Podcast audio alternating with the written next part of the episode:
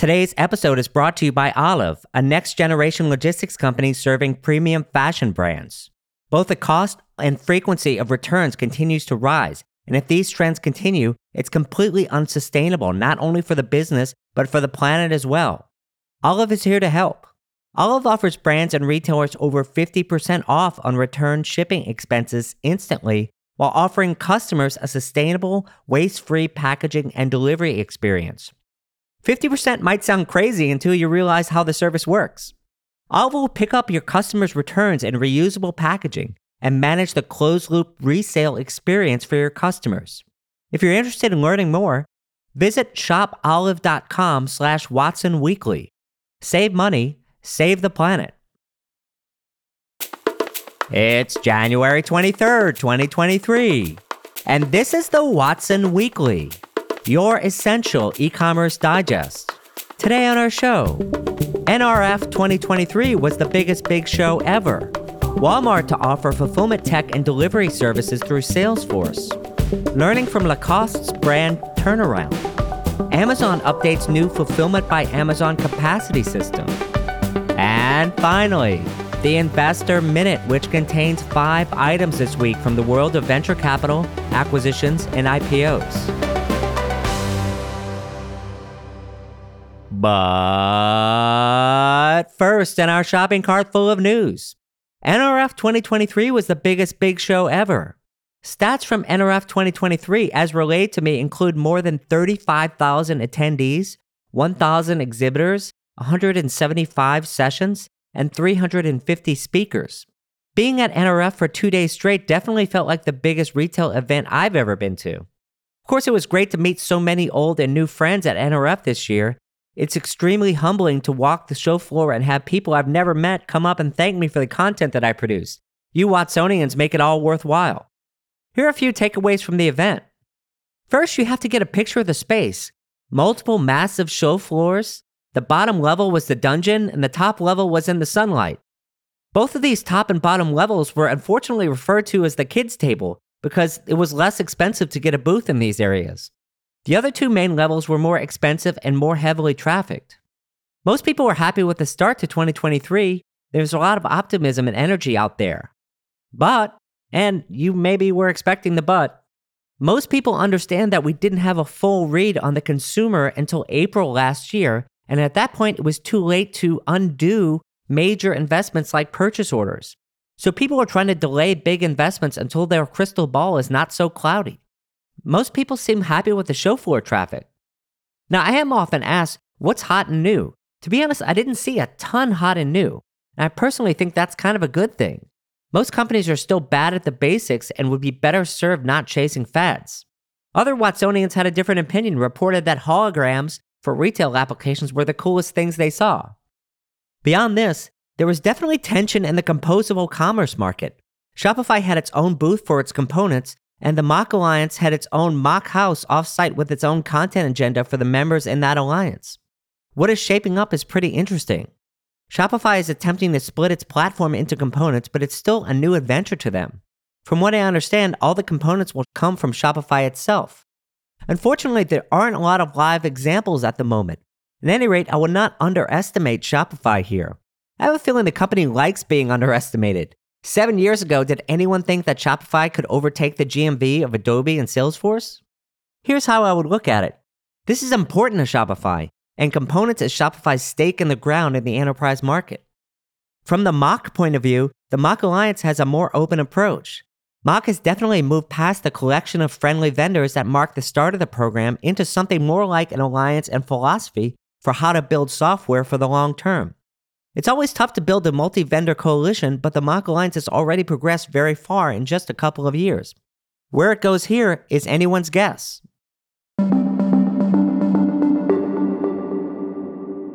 Our second story Walmart to offer fulfillment tech delivery services through Salesforce.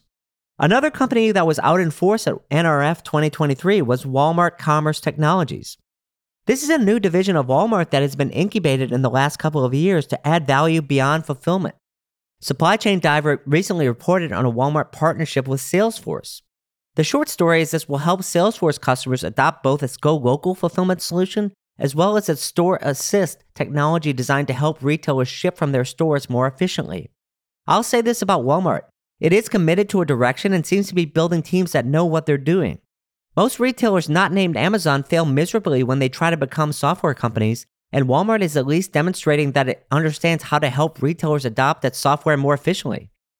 Which ironically means Walmart must have learned a lot of these lessons maybe on their own and not from Amazon because it's never really built great software for sellers.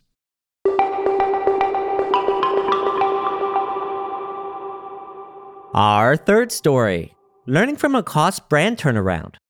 Lacoste sales rose 26% year over year in the middle of a reprioritization of consumer spending that affected apparel the most. Its owner, MF Brands, is trying to replicate this success.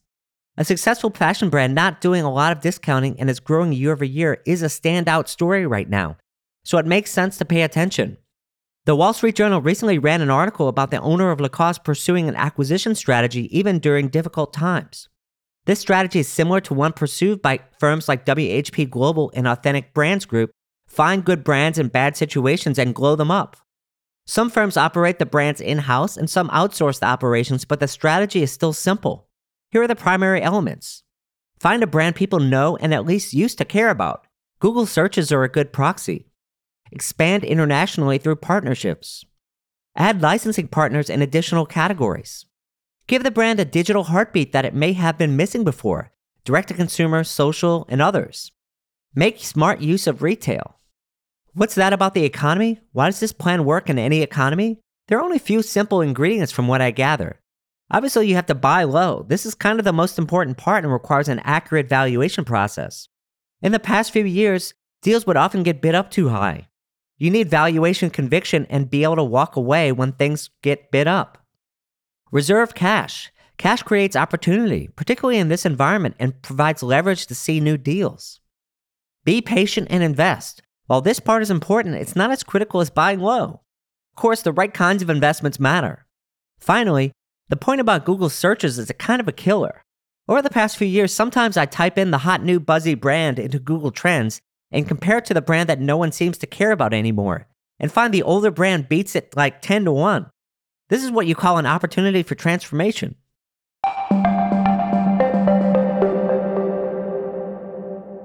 And our last story Amazon updates new Fulfillment by Amazon capacity system. Amazon released a significant update last week with the introduction of an additional Fulfillment by Amazon capacity system. Inside is the following news.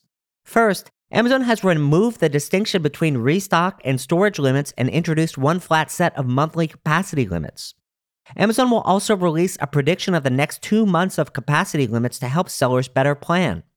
The new capacity limits consider inventory currently in Amazon's facilities and shipments on the way to Amazon.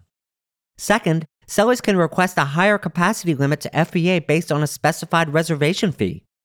This request applies only to the space above your capacity limits. Amazon indicates that a certain percentage of its warehouse space, which is now measured in cubic feet rather than units, will be reserved for this program. If Amazon grants you this space, your extra reservation fees are used as credits, which can be earned back if you sell through the inventory in the extra space you requested. My take? First, simplifying anything about FBA is a huge benefit. These capacity limit changes are easier to understand than what's currently being done. This is faint praise, but it's still an improvement. Plus, it's good news that sellers will also be able to see the next two months of predicted capacity limits. Very helpful. Second, as long as you can sell through the inventory, FBA storage is now a second price auction which acts as a carrot and a stick simultaneously. If you sell through inventory and use the system correctly, you are not charged extra. If you request more and don't use it, your reservation fee is a penalty. This seems well thought through and actually designed to incentivize specific behavior while giving Amazon flexibility. It's complex, but so is Amazon. Third, these systems don't create new space in Amazon's facilities or help the company with its staffing plans. This will only be helpful if Amazon can continue to open new facilities and adequately staff them. This has been a challenge recently. Fourth, the fact that some warehouse capacity will be held back does give Amazon the flexibility in real time to offer this extra capacity to the hottest selling items. It's not that hard to imagine that even an even higher percentage of Amazon's capacity could go to a system like this in the future. Fifth, This gives Amazon another way to screw up your FBA bill. More fodder for my friends at GETIDA and folks like Yoni Mazor. Finally, these kinds of carrots and sticks are extremely common, particularly in top marketplaces around the world. It's part of doing business as a seller. However, having to bid for storage is undeniably more complex than simply being able to pay more when you need it.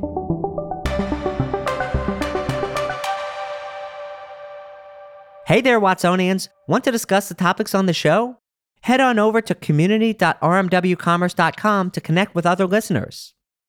It's that time, friends, for our Investor Minute. We have five items on the menu today. First, fashion B2B wholesale solution Fashion Cloud received a 25 million euro investment. The German based company looks similar to JOOR and NuORDER in the US. Second, Partly raised $21 million to provide auto parts buying solutions for retailers.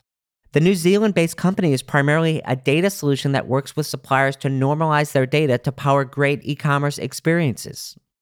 Third, used apparel finder Beni raised $4 million to be the finder for the resale economy. Beni is a browser extension that finds used or resale alternatives for the items you're browsing online.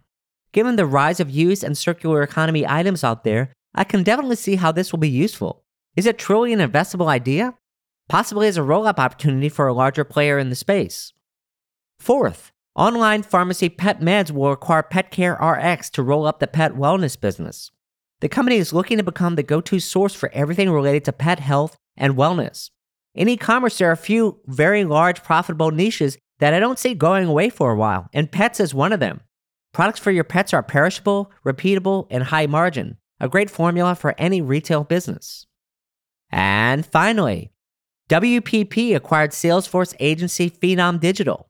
This is great news for Rich Lyons, Jen Kajek, and my other friends at Fenom and continues the large agency consolidation trend. Big agencies definitely need more expertise with cloud based platforms as customers demand a faster time to market. That's all for this week. Till next time, Watsonians. Hi, I'm Rick Watson, CEO and founder of RMW Commerce Consulting and host of the Watson Weekly podcast, your essential e commerce digest. Our production partner for the series is Citizen Racecar. The show is produced by Alex Brower, production manager Gabriella Montequin. To hear new episodes of the show every Monday morning, subscribe now at rmwcommerce.com slash Watson Weekly and wherever you get your podcasts.